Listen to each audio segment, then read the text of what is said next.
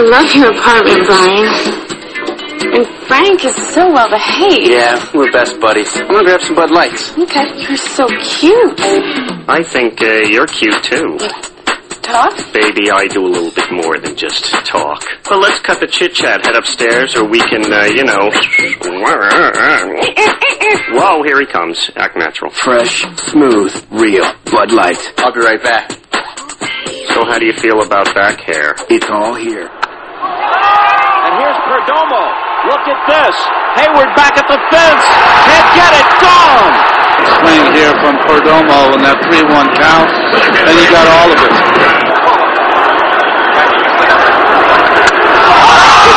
Marte. If it's fair, and it is.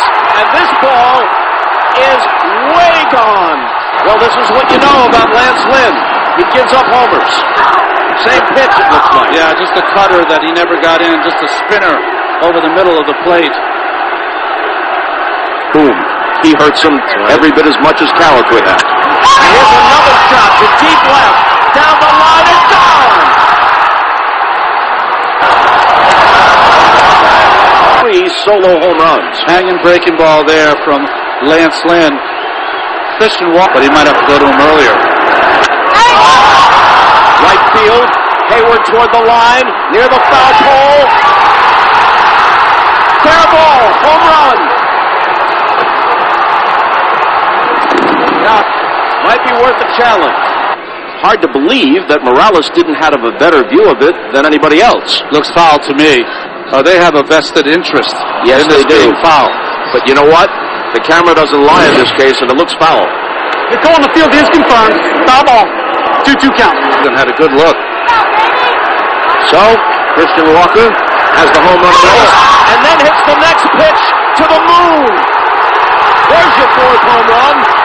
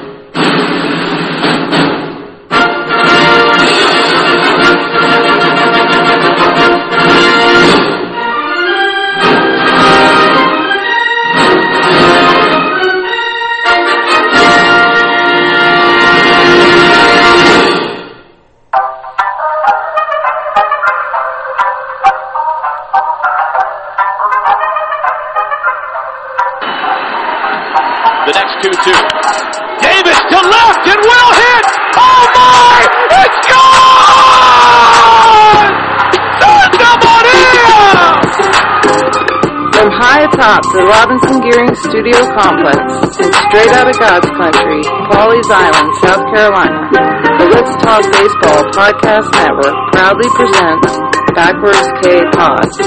And now, here's the host of the show, Jake Robinson. I never move in slow mo. Welcome to my dojo. There's other parts of so so. I'm chill like bro, yo. Focus like a GoPro. Ripping up this promo. Check out the scoreboard. Preach, I'm throwing no notes. It's going, it's going, it's going. Yo, it's gone. Your heart just stop. Cause Jake got strong and mighty. Undefeated, I mean it. Pull up the pot, scroll it down and read it. Written, produced, directed, and mixed. Dong on your lips and Ozzy Smith backflips.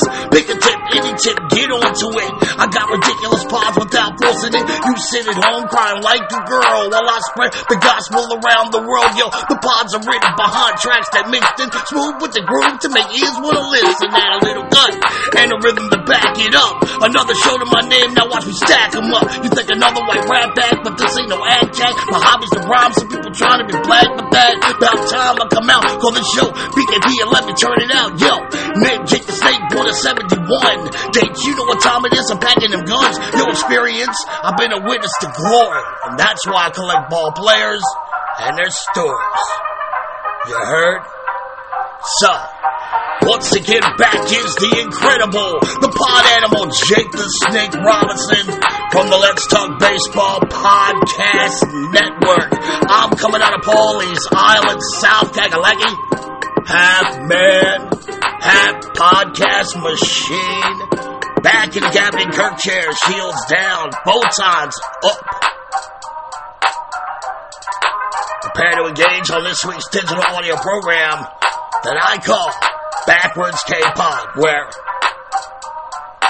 We collect ball players and their stories. What's cracking, you cement freaks?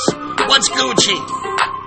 Welcome back into the dojo for yet another week of the baseball podcast show spanning the globe. Backwards K-Pod, a weekly show where I like to take these little introspective glances into the moments, players, personalities, and pop culture that have led to the evolution of the national pastime into the product that we all consume today here in the modern age. Hello, everybody. I'm Jake Robinson. I got your hook up. Holler if you hear me. I'm so grateful to have all of you in my extended family as the 2023 season is coming to an end. And I'm about to enter into my four month void that I call the off season. Thankfully, I have this platform and audience as I will be doling out these shows during the off season. I mean, look, unlike the MLB network, I show up to work during the off season. No reruns, no program filler, no weeks off. Alek Thomas just struck out. Bottom of the seventh. The Texas Rangers are up three to nothing. Game three of the 2023 World Series. And I will never charge you for the baseball content here at Backwards K Pod. I'll be here all winter, talking seams. I don't care if there's only five listeners. I used to drink a lot in the off season, engage in crime. Thankfully, uh, you know, this show and audience has motivated me to do something else. And speaking of this audience, a brand new listener, Michael Murphy, out of Perrysburg, Ohio. And that's Jimmy Leyland's hometown, by the way. And we've been going back and forth all week on IM. And Michael was a little frustrated when he threw on the Jimmie Foxx show from last week, and I spent the first 10 minutes talking about the playoffs. And at first, look, I, I was a little defensive, but we talked it out. I mean, you know, that's that's the way things used to always be. It didn't have to be so contentious. You got one side, I got the total opposite. You know, like a lot of things that go on in the world today. But look, we talked it out, and I, I think I made a new friend, actually.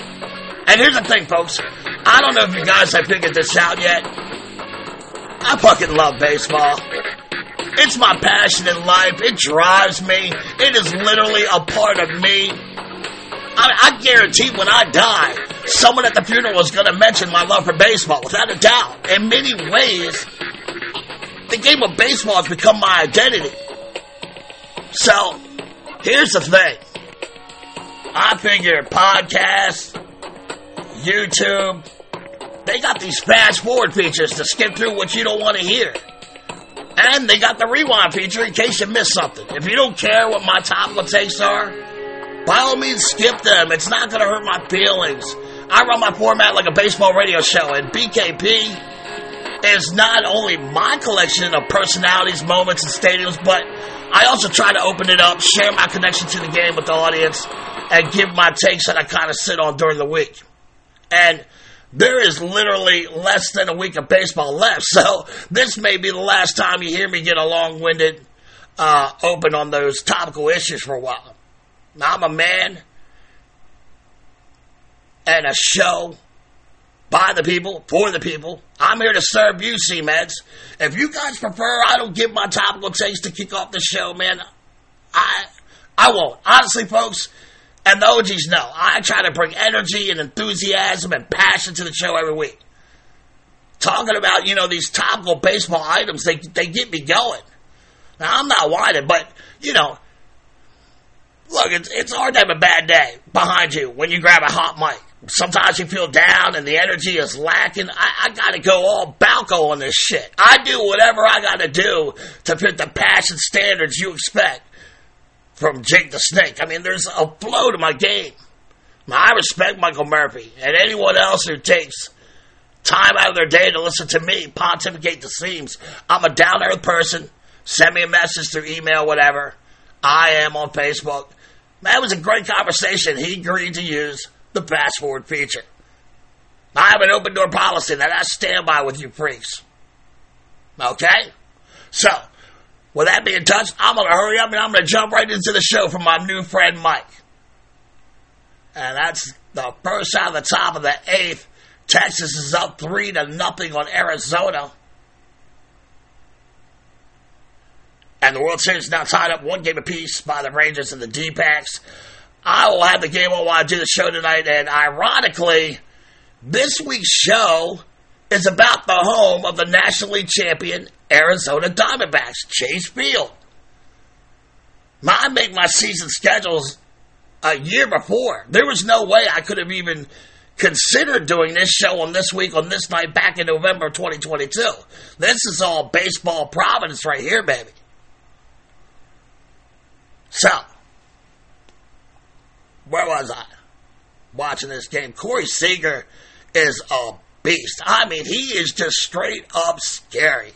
So, the catcher is throwing the ball down to second.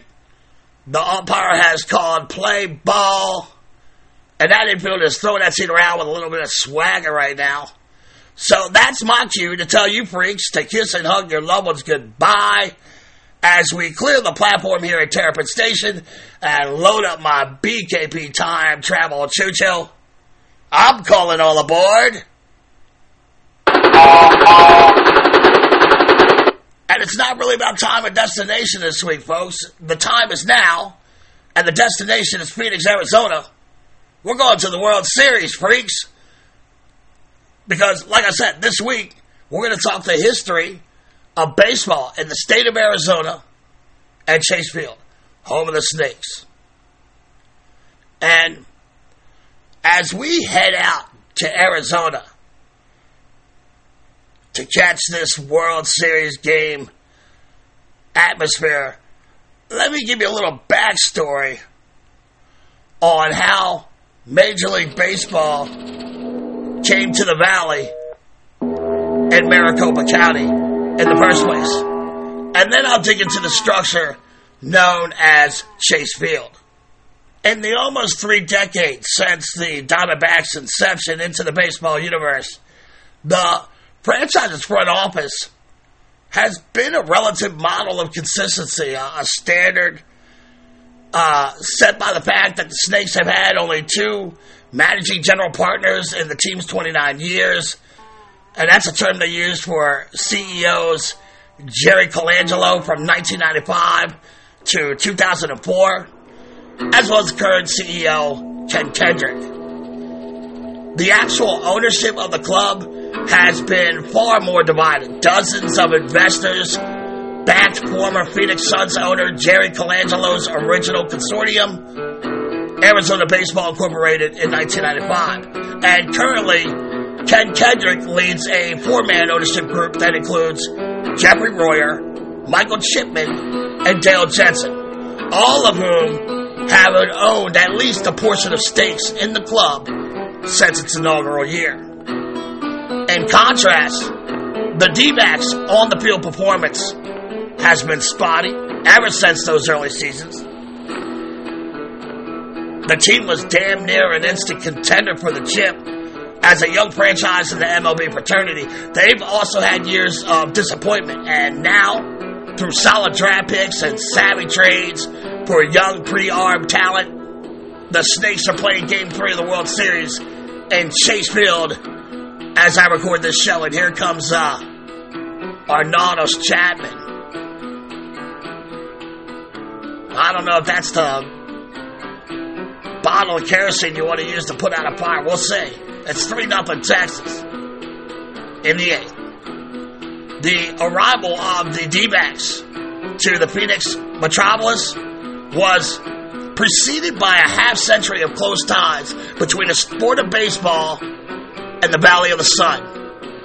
Arizona State University is widely recognized as an elite collegiate baseball program that has been a blue blood power since the mid 1960s. They've made 22 College World Series appearances, they've won five championships, and they've been runner up five times. And that school has produced numerous major league stars such as Sal Bando, Reggie Jackson, Barry Bonds, Dustin Pedroia, Bob Horner, among others.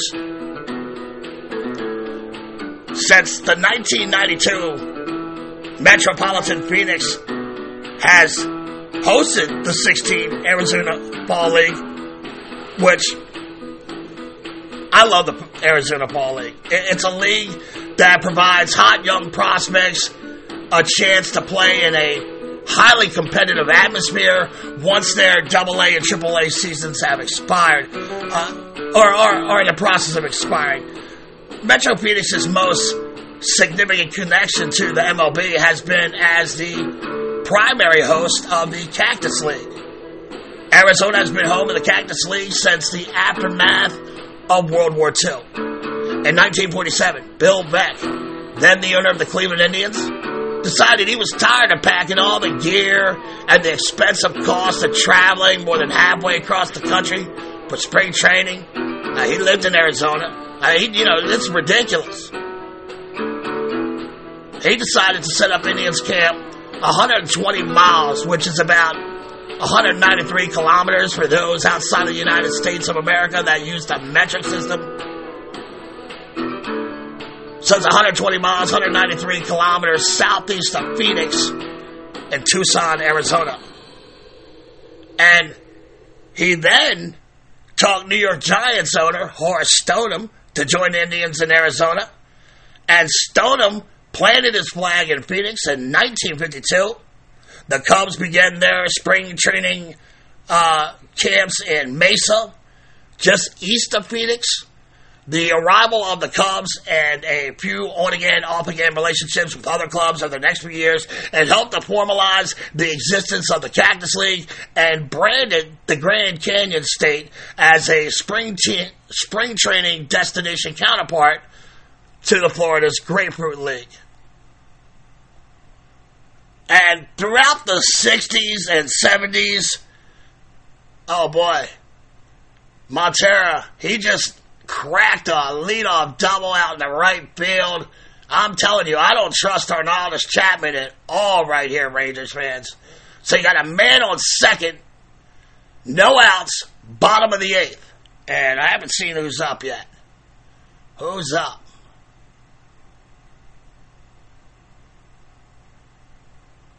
Uh, looks like Perdomo. Okay. On second, no outs, Perdomo at the bat. We'll see what happens.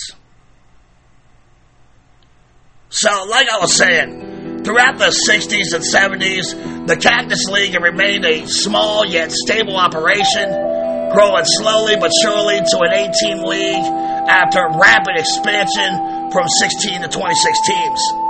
Several of the Midwestern clubs in the Cacti, particularly the Northsiders, they turn that spring training home into popular winter tourist destinations for their fan base, as well as, you know, this home away from home for several residents, uh, for seasonal residents or the permanent residents who eventually transplant to Arizona. In 1990, the state passed legislation that created a Maricopa County Stadium District governed by the County Board of Supervisors. The measure authorized the county to collect a $2.50 car rental tax as revenue to help revitalize existing spring training facilities as well as the construction of new complexes. Right, I'm, I'm, I've got one eye on this because, I mean, this guy's a nightmare. It's 2 and 1 against Perdomo, man on second. That $2.50 car rental tax in 1990, that's about $6 in the 2023 economy.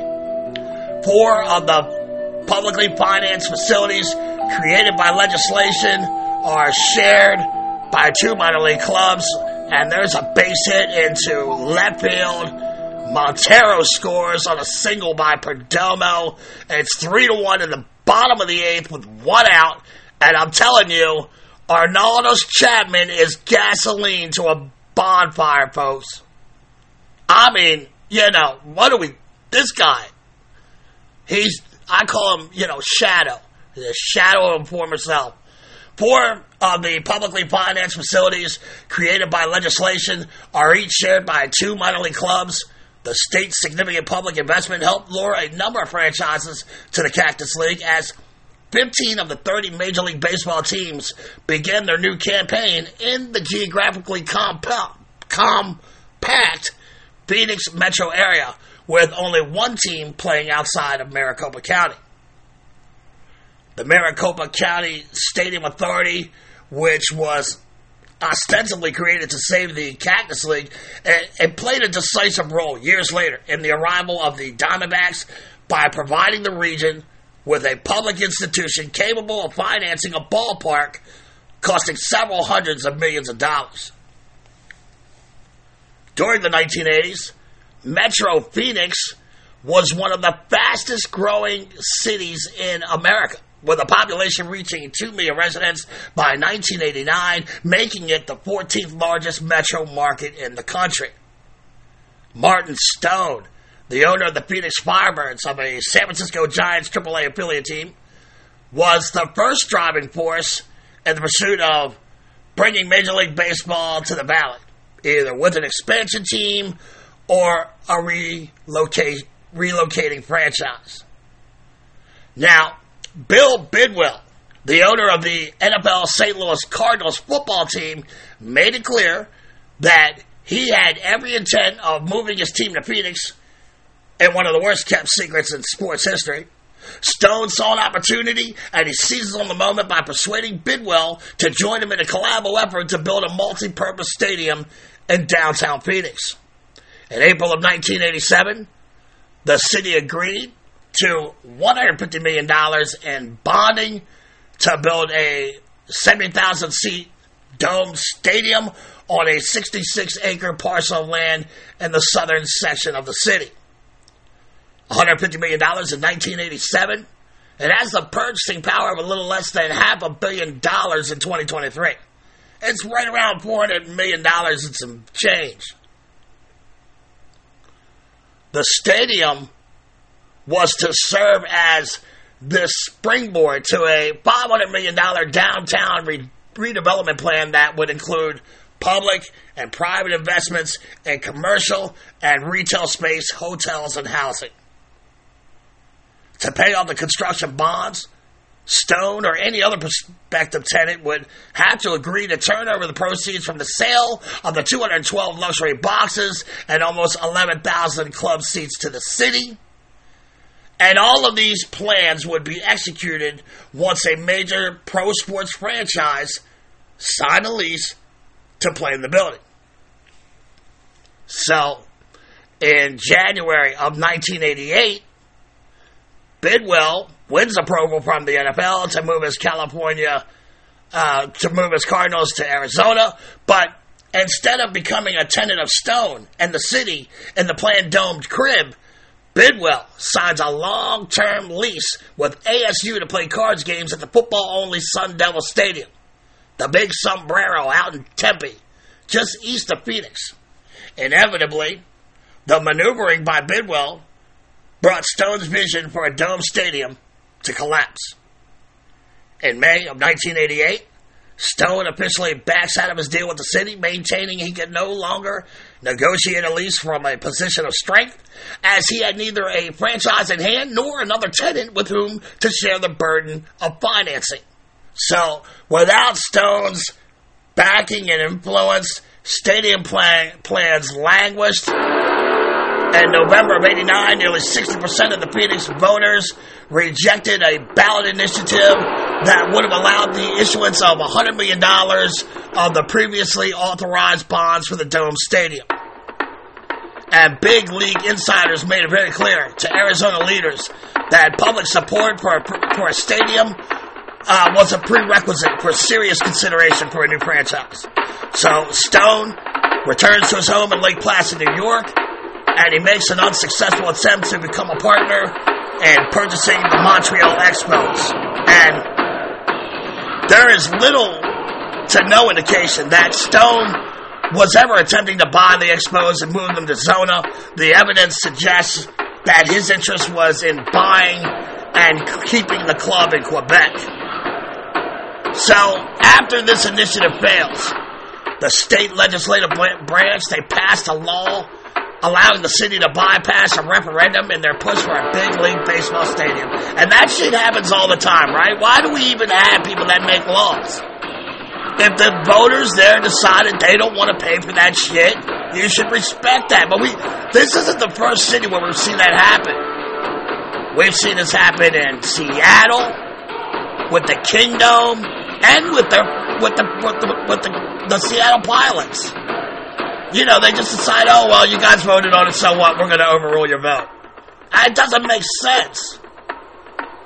The legislature also authorized the county board of supervisors to impose a 0.25% sales tax adjustment to help finance construction of a baseball-only crib if one of these municipalities was ever awarded a franchise. So, Denver and Miami are awarded new baseball franchises in 1991. And while Martin spent a half decade in his single-minded pursuit of luring a new or existing franchise to Phoenix, the bid that actually brought the states to Arizona came together in a much, much more uh, serendipitous way.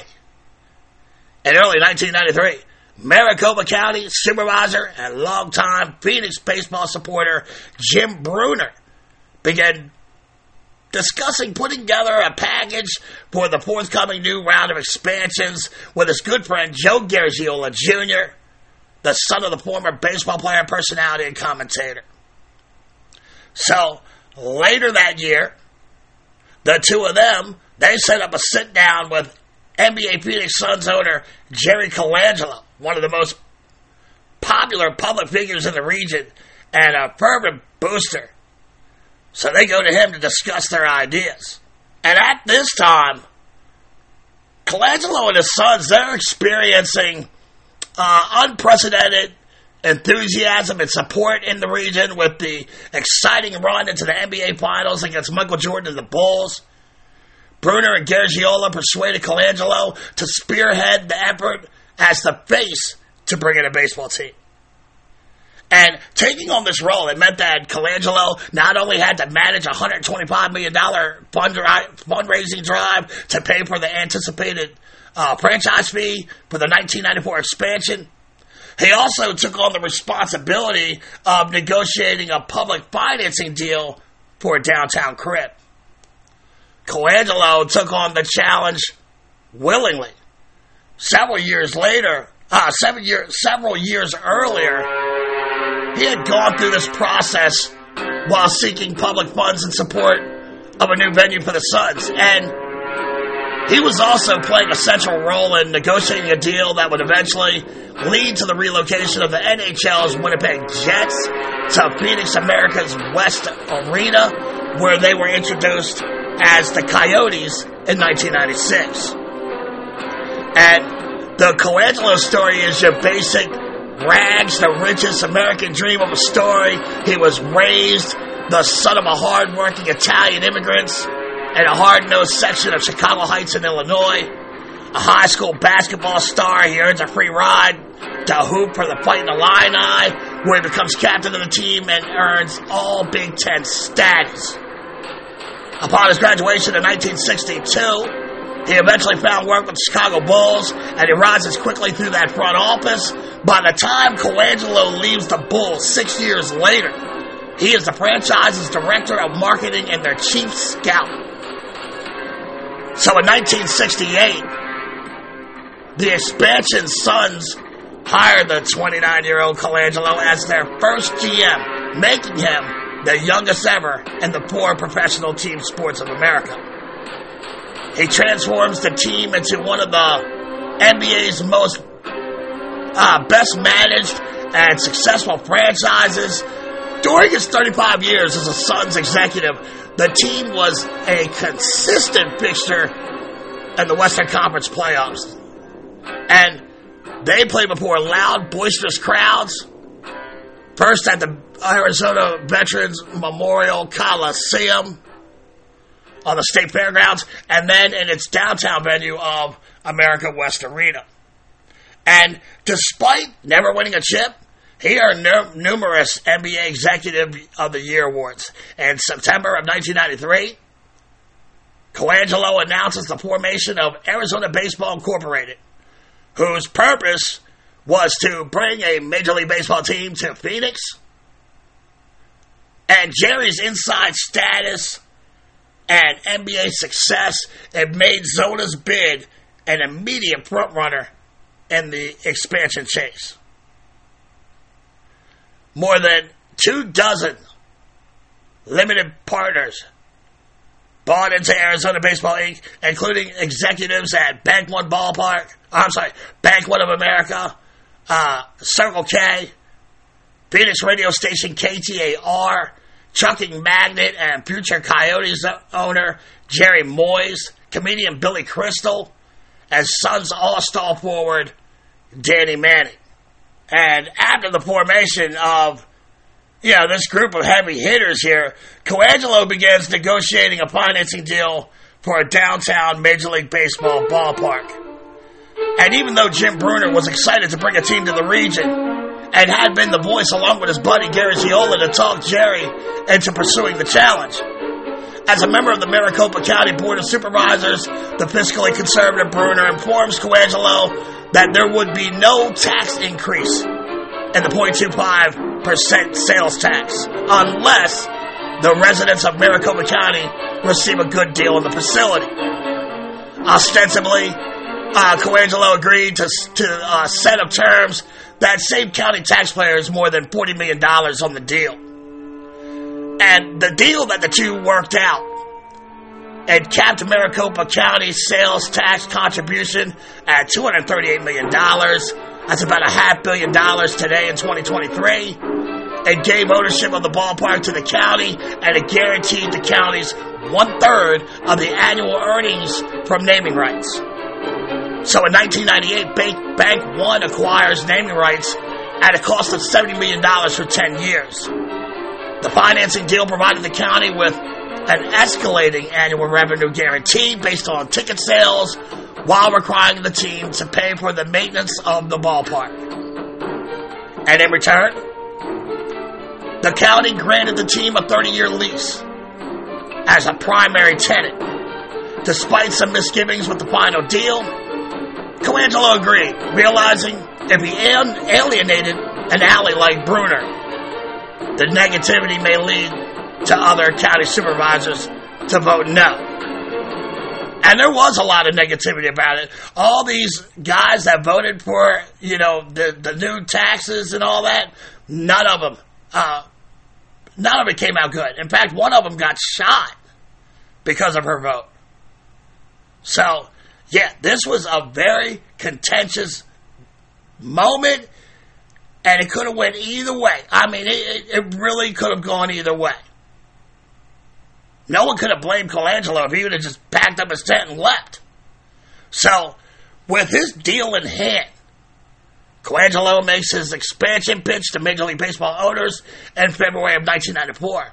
He emphasized the booming population in the Phoenix metro area, the region's history of enthusiastic support for collegiate spring training and fall league baseball, as well as his own personal success with the NBA Suns.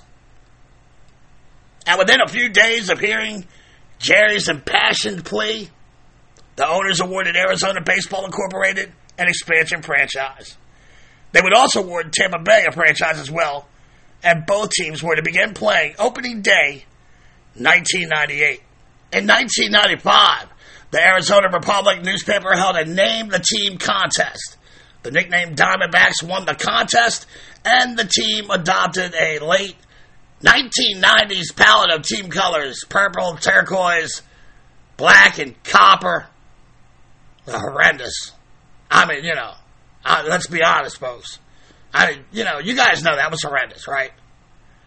Jerry persuaded his partners to call the team the Arizona Diamondbacks instead of the Phoenix Diamondbacks to cultivate a statewide sense of pride and ownership.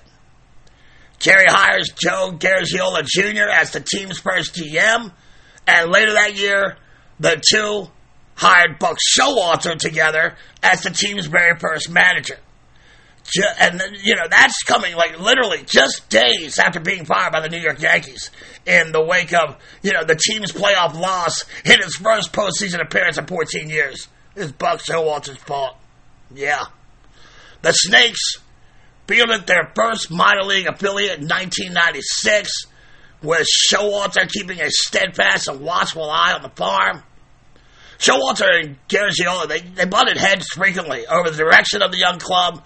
Buck preferred a steady player development program and a rock-solid farm system, while Garagiola adopted a win-now mentality and being a free agent player on the market, an approach that Colangelo favored as well. Showalter would be fired after the 2000 season. The win now ideology was clearly on display on November 18, 1997, in the expansion draft. Colangelo believed the taxpayers deserved an immediate competitive club for the investment they had made for Bank One Ballpark. He also deduced that if the Snakes were not a competitive team right off the rip, they would not gain the foothold in the increasingly tight market for Arizona sports, uh, sports fans and their dollars. By the time the D-backs had begun playing at the Bob, Phoenix was now home to teams in all four major American pro sports leagues. In the expansion draft, the Snakes picked up veteran starting pitchers in Brian Anderson and Jeff Suppan with their first two picks. After the draft, they traded several of their prospects they had selected for veterans like uh, Tigers third baseman Travis Fryman and Florida Marlins outfielder Devon White. During the 1997-1998 offseason, the Snakes acquired two of the most high-profile, high-priced players available on the market in shortstop Jay Bell, whom they tamed as a free agent, and third base slugger Matt Williams in a trade with the Tribe. And here we come, folks, out of that interdimensional wormhole, space and time, as we pull into this ballpark that is going on 30 years old now and is one of the stadiums hosting the 2023 World Series right now. And we're going to the bottom of the ninth with Texas holding on to a 3 to 1 lead. I'm expecting Leclerc to come out. There he is. He's warming up. Okay, so when they return, bottom of the ninth, this is the last chance for Arizona to make it work here in game three. And so here we are at the stadium now, home of the 2023 World Series. And it really does kind of look like a uh, a, plane, a, a, hangar for a, for an airplane from the outside. Okay, so I'll tell you what, folks. Now that we are here, I'm going to let you digest all the backstory information I've given you on the political and financial maneuvering that took place to get the Diamondbacks into the MLB fraternity. And when I get back from the break, I'll give you some of the architectural facts behind this ball yard and their influences and so much more. BRB Meds, please support the grassroots sponsors that support your grassroots baseball pod. Laparo's hand cleaner, no mo smelly hands. BRB, see you on the other side of the break.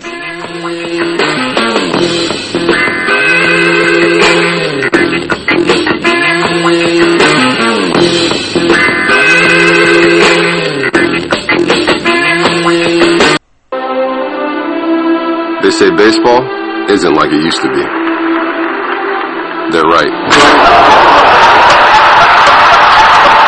It's faster. Younger. Harder. Es una nueva generación.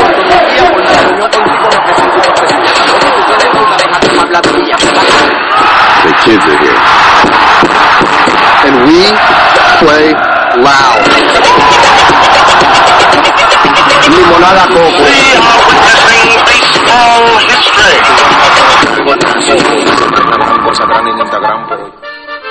Howdy, y'all. It's the Pod Squad. Gage Geek, executive producer of the Backwards K Pod. For the last few months, I've been telling you about our sponsor, Lafaro's Hand Cleaner, a powerful trifecta of products that eliminates fish, seafood, and bait odors, as well as the spices on your hands from steamed crab and delicious crawfish boils. And now, this amazing grassroots company has added a buffalo wing hand cleaner. These are the only soaps and wipes on the planet specifically formulated to be used after eating spicy food or after a long day of fishing. Not only does the fish and hand cleaner get rid of bait funk, fish hand cleaner, wing hand cleaner removes the spicy bits around your mouth and on your hands. An ingenious invention by a retired Navy shipmate of Jake. So he is family, folks. The one thing we do at the Let's Talk Baseball Podcast Network is take care of family. Till the end of September, Lap Rose Hand Cleaner is offering all BKP listeners an amazing deal and hopes you give them a shot. It's a buy one, get one free deal, hot wing hand cleaner wipes, fishing hand cleaner wipes, or soap, seafood hand cleaner. Buy one, get one. Only advertise products on Backwards K Pod that Jake and I believe in and use personally. After ripping up the golf course and watching football, there is nothing I love more than throwing some bait in the water and cracking a cold Bud Heavy. You can check out these amazing products by going to crawfishhandcleaner.com or you can call the home offices at 713-588-0290. To get that BOGO deal, please use the code SUMMER23.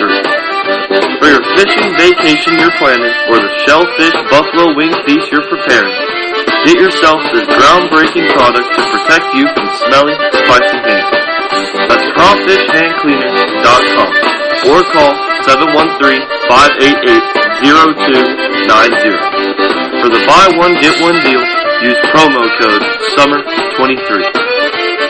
Fishing along the bank of your favorite river and listening to BKP sounds like a great idea. In fact, hey mom, where are my poles at? I'm gone fishing. The chance of a lifetime for Luis Gonzalez. 2-2, bottom of the ninth. Game seven of the World Series. Bases loaded. Infield in. One out. Strike one.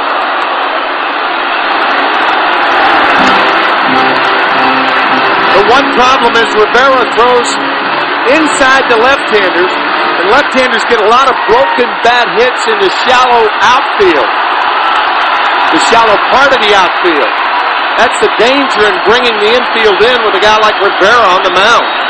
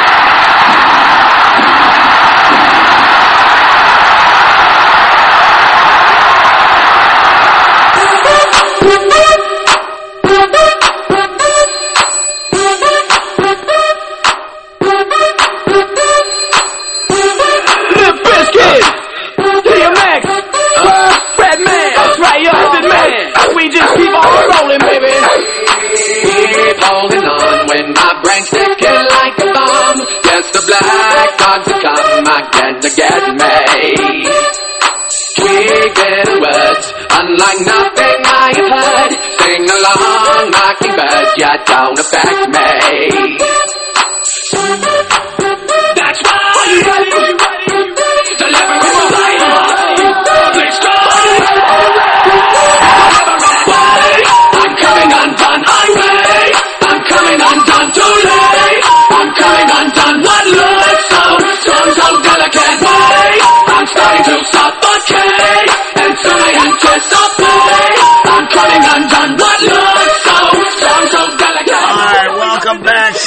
Meds to Backwards K Pod, where we not only collect ball players and their stories, we also collect ballparks and their stories. And ironically, after some divine baseball providence, we are covering the history of Chase Field this week as I simultaneously watched Game 3 of the 2023 World Series between the Texas Rangers and the Arizona Diamondbacks at Chase Field. And I tell you guys all the time, baseball is like this living, breathing entity that takes on a life of its own sometimes.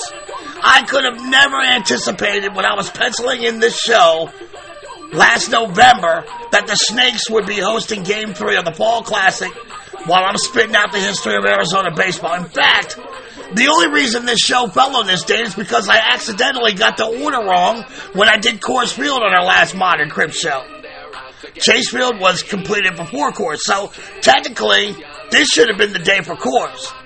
But here I am talking about Chase Field on the night that the Snakes are hosting Game 3 of the World Series. And before I get to, to back to the story, uh, the game is over. The Texas Rangers now hold a 2 to 1 advantage. Leclerc came in, he blew. Uh, umpire had a bad, bad call that would have been a walk to the leadoff runner, Montero. But uh, he wound up rolling one over to third base. He was the first out. Then uh, Christian Walker, which, look, man, you can't possibly put him in the number four hole, you know, per game four, man. I, you know, you better think about that. I mean, he just does not look like Christian Walker. Well, he strikes out with a slider down and away, and bam, the hottest hitter on the D-backs, he winds up striking out to end the game. So, uh, plus that Christian Walker, second inning, thrown out at home plate.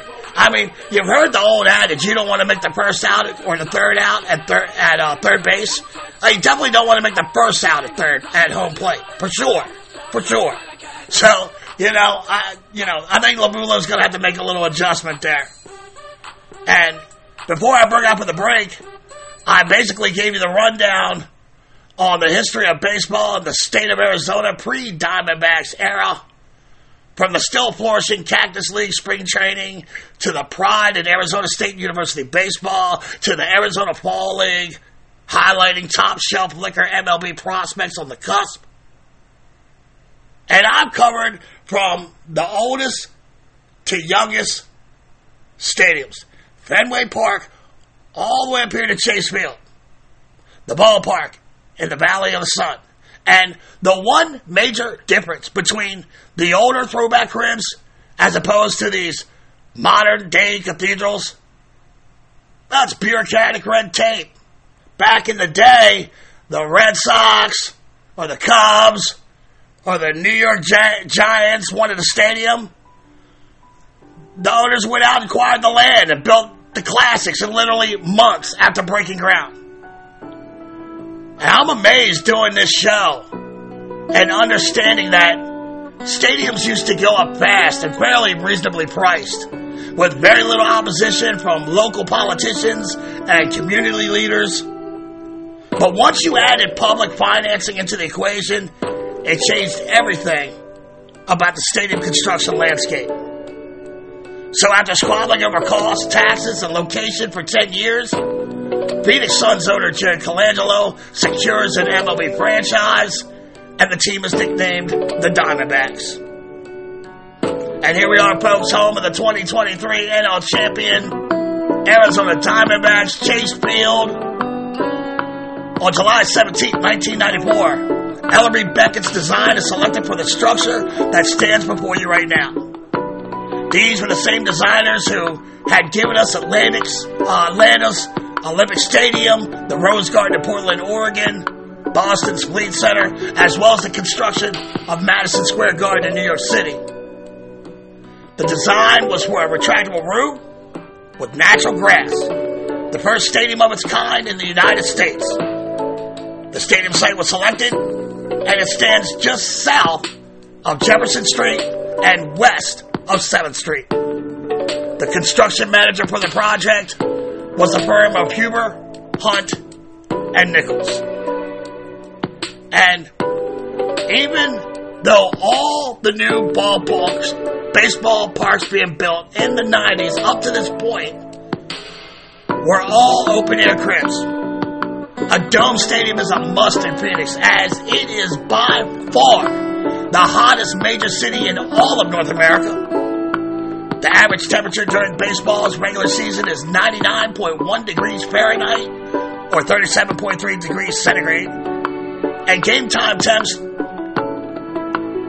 average out to about, you know, sometimes 100 degrees Fahrenheit or 38 degrees centigrade. You know, it's common to play in that kind of weather in that state.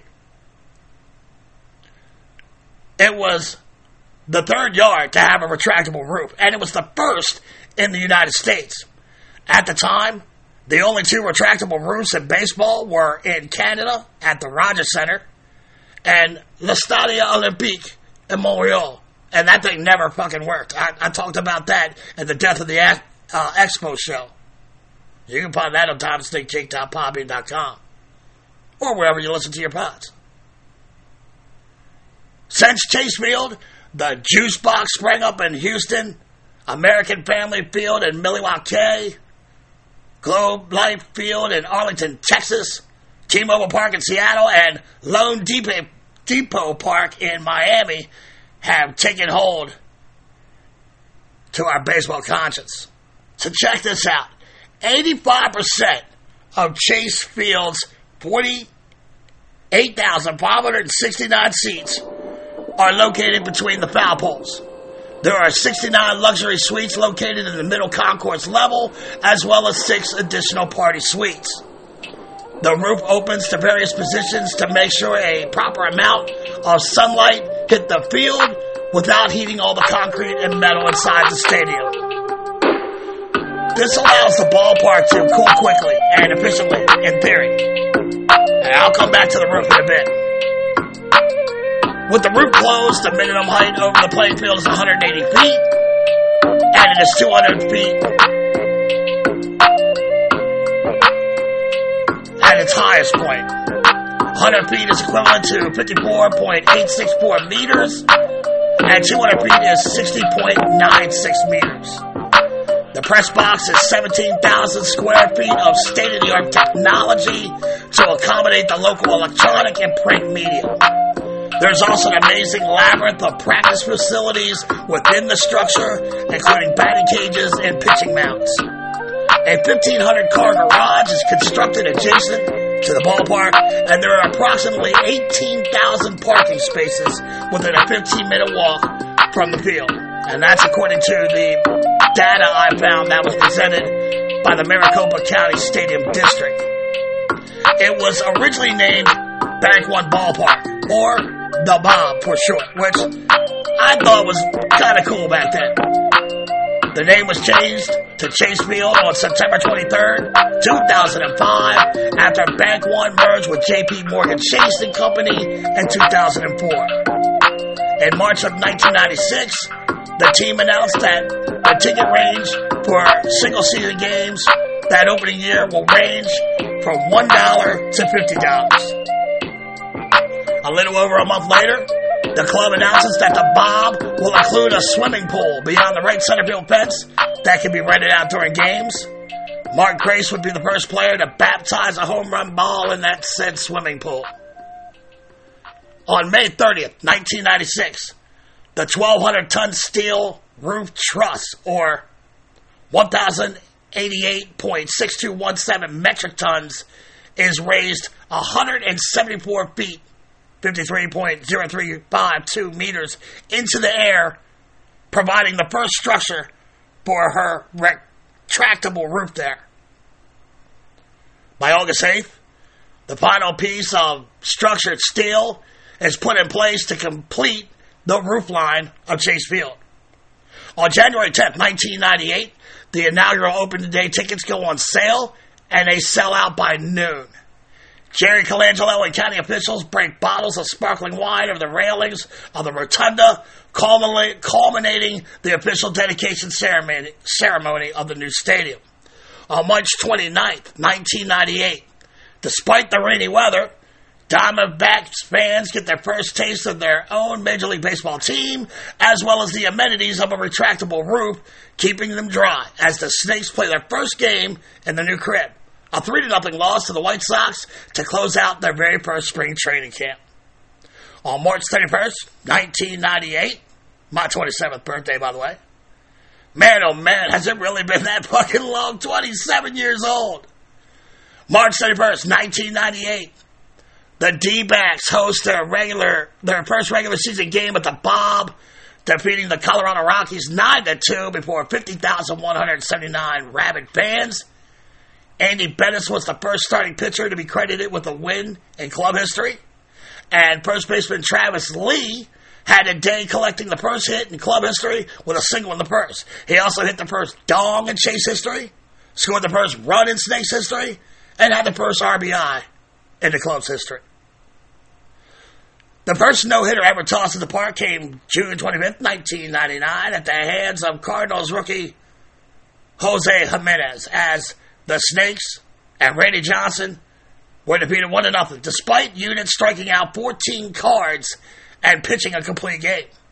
And yeah, the Diamondbacks have Randy Johnson on their roster a year after their first season in club history, folks.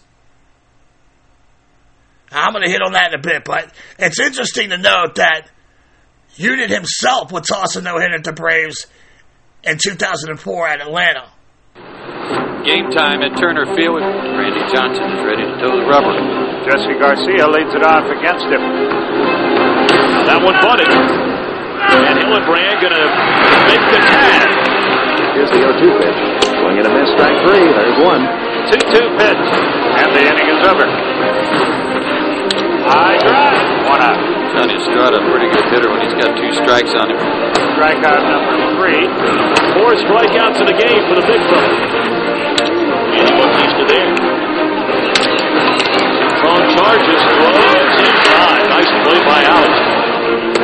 Strikeouts for Johnson.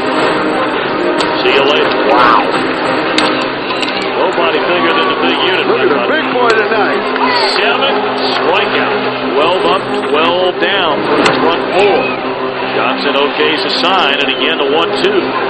Danny is there to Lanian. Bautista is there. We hmm. go to the sixth. Tapper left side. Tracy throws out DeRosa to begin the sixth inning. Struck him out on a slider. Tapper towards short. Charging hard. See Cron. The throw.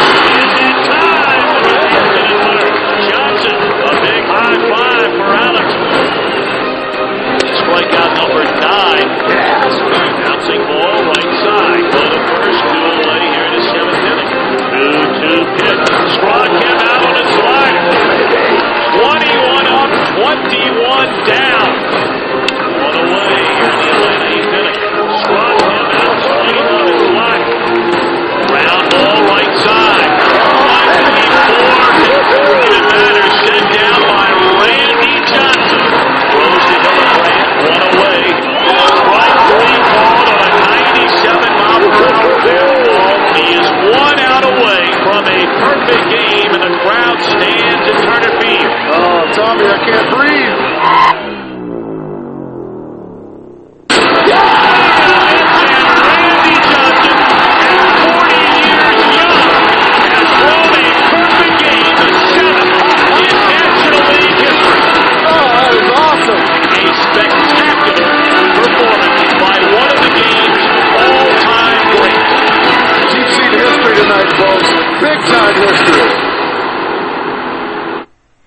That was very impressive. I still remember that game all these years later. I mean, he was just so dominant that that that night. I mean, hey, it wasn't even it was a perfect game. No, no. So, you know, I know that wasn't in Chase Field, but that is definitely a source of pride for Diamondbacks fans to this day, having a native of Phoenix throw that perfect game no hitter against.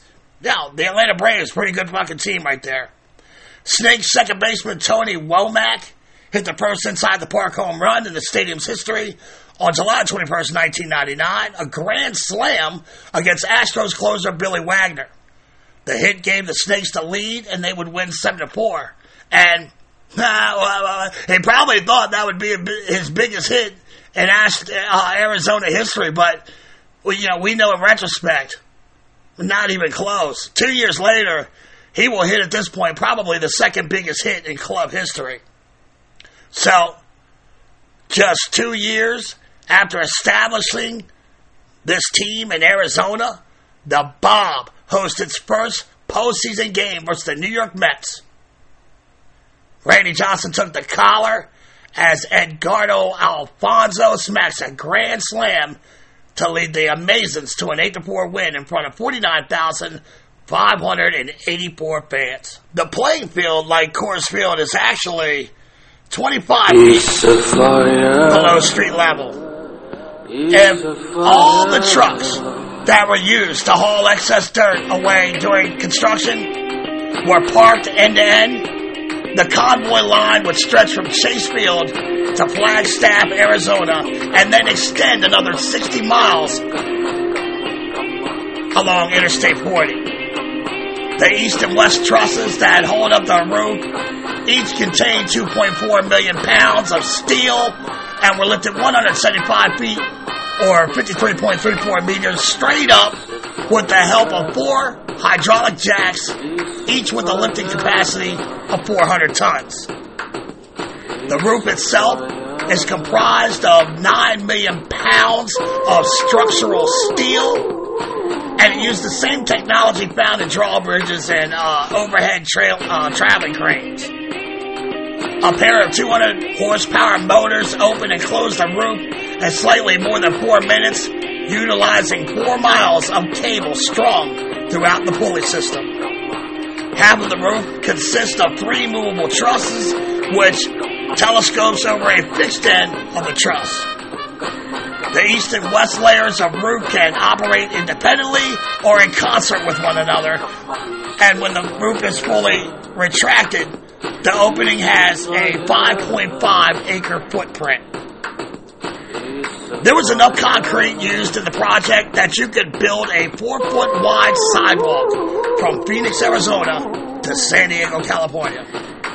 When the sod was initially laid, it took an entire crew three days to install 110,000 square feet, enough to cover three acres. 8,000 tons of air conditioning is used to keep the climate bearable. The system is designed to bring the temperature down by 30 degrees in three hours. It's enough air conditioning to cool off 2,500 houses of 1,600 square feet. The air handlers push 1.2 million cubic feet of air per minute across coils containing water chilled to 48 degrees, which is several degrees cooler than your average air conditioner in your uh, Arizona residential sy- system. For the first time in the history of Major League Baseball, the World Series comes to Arizona after a mere three years of existence on October 27th, 2001.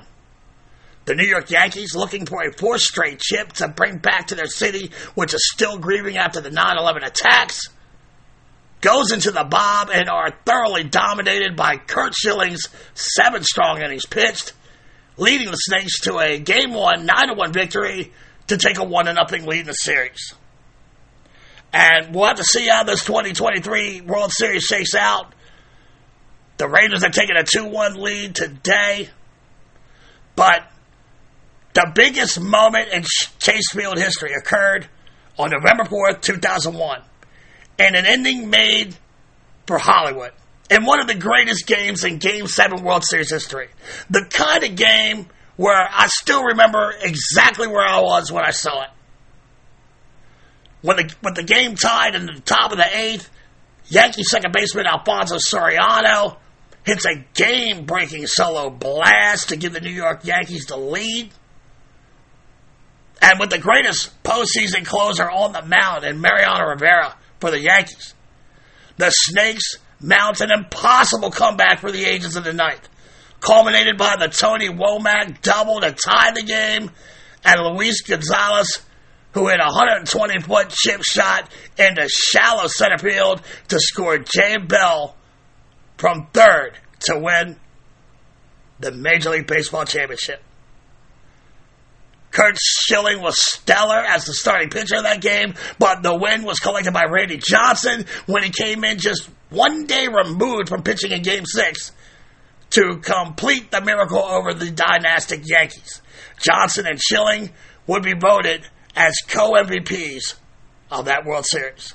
On November 7th, the D-backs and the city of Phoenix hold a parade downtown with over 400,000 people in attendance, with 50,000 people invading the crib for a rally after the parade.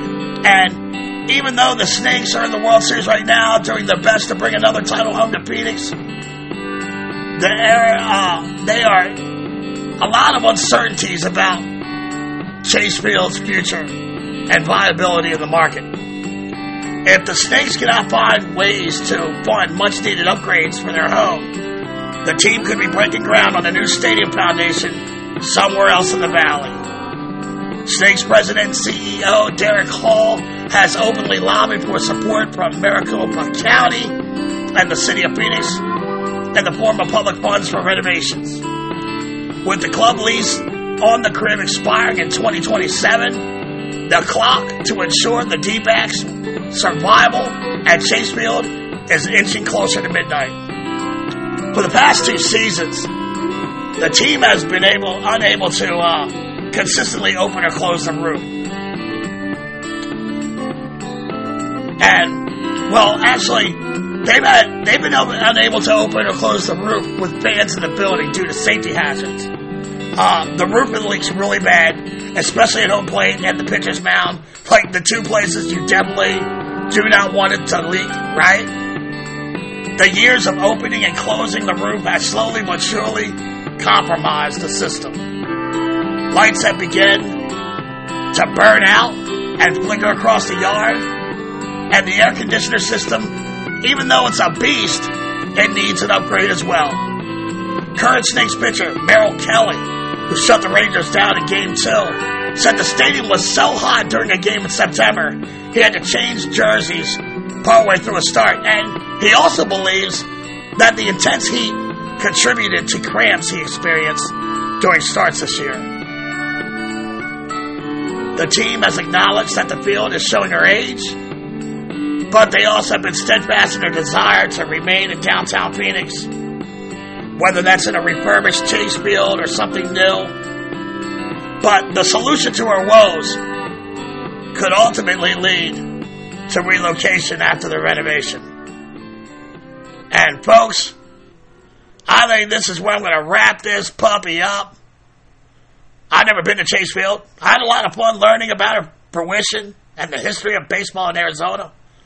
I want to thank you all for stopping by while I pontificate the seams and I know I was a little distracted with the World Series tonight. So I promise, Reeks, I'll try to be better next week. So before I bounce out of here like a bad check, get you back to Terrapin Station to your loved ones patiently waiting for you, let's take one more look at the latest ballpark in our collection and wrap this joint up. Okay, let's see what we have here. Chase Field, formerly known as the Bob or Bank One Ballpark until Bank One merged with JP Morgan Chase Bank in 2004. The address is 401 East Jefferson Street in Phoenix, Arizona. So, if you're in the Phoenix metro area, launch your drones and set the course for 33 degrees, 26 feet, 43 inches north by 112 degrees, 4 feet, and 1 inch west. And hover that bad boy over one of, if not, the tallest building in the city. The incomparable Chase Field. You have the Valley Metro Rail going westward and eastward bound for public transit. The Maricopa County Stadium District are the owners, and it currently has a seating capacity of 48,405 people. Left field pole sits at 330 feet from the dish, or 101 meters. Left center field power alleys, 374 feet, 114 meters. Left center field is the deepest part of the park, hitting 113 feet or 126 meters. Center field, straight center field, 407 feet, 124 meters. Right center field, same as uh, left center field, 413 feet. Right center field, power alleys, 374. Same as the power alley in left. And the right field foul pole is 334 feet from the plate, or 102 meters. The surface was originally grass, but in 2018, the club went to Shaw Sports B1K AstroTurf and broke ground November 16, 1995 over March 31st, 1998 at a cost of $354 million, which is around $636 million to debt. Of that money, $238 million came from public funds through a quarter cent sales tax, and the remainder of the cost was covered by the D-backs. Chase was the host of the 2011 Major League Baseball All-Star Game, which the National League won 8 to 1. I'm sorry, 5 to 1. The solar pavilion in front of the yard will generate 75 kilowatts of solar power, and that's enough electricity to power 8 to 10 homes. Chase, Chase has hosted WBC first round games in 2006, 2013, and re- more recently 2023. The field is now the official host of the NCAA Football Insight.com Bowl. The stadium has staged nine women's college basketball games. Black Sabbath, NSYNC, Kenny Chesney, Billy Joel, Bad Bunny, Elton John, Morgan Wallen, Pink, Guns N' Roses, Billy Joel. They've all headlined concerts there. The WWE Royal Rumble on June 27th, night, uh, 1999 and went to Chase Field, and uh, Luis Gonzalez had his number 20 retired for posterity for his clutch World Series hit back in 2001. Ladies and gentlemen, boys and girls, Seamans of all ages, this is the story of Chase Field, home of the Arizona Diamondbacks. And I'm so grateful to have a platform to collect this story. And I'm most certainly grateful for the greatest baseball podcast audience a fella could ever ask for. If you'd like to get a hold of me, I ain't hard to find. My website is diamondsnakejake.podbean.com. The show email is backwardskpod at gmail.com. You can find me on Twitter at back underscore K underscore podcast. I also have some things brewing at Backwards K-Pod on TikTok and YouTube. By all means, stop by, give me a subscription or a follow. But I'm usually hanging out with my band of merry Seameds at the Let's Talk Baseball Podcast Network private Facebook group page. Answer the questions and come on in. So, I'm ready to get you freaks back to Terrapin Station. I will never charge you for the baseball content here at Backwards K Pod. No Patreon, no Twitch, no pay to play subscriptions. I'm just going to keep coming through every Tuesday with that free baseball smoke.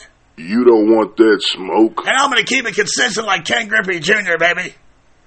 And with the Chase Field show nicely folded up and added to our stadium wing here at BKP, I see it's getting smaller and smaller in my rearview mirror. And I now turn my attention to I never say die baseball hydra, and I chop the head of that beast, only to see two more baseball topics appear in its place. Next week, we are going to the nation's capital, the district, and I will be unraveling the story of the Big Train, the great Walter Johnson. Sounds fun. I'm chomping at the bit already. I can't wait to be all over that like flies on shit, baby. But look, y'all know the deal. That's another story for another pod here at Backwards K Pod, where we collect ball players and their stories. Parents, if you see your kid, they're sitting on the couch like a bored AF. By all means, take those monkeys outside and play a game of catch. Thank y'all for coming out. God bless and win the day. And like my boy Shea Hillenbrand told me in our one-on-one sparring session in the dojo last year, you go to hell, Andy Pettitte. Straight to hell, do not pass go, do not collect $200, you demon southpaw. I love you, Briggs. See you next week with the big train. I'm throwing up my Gunnar Henderson, y'all. My deuces. Peace.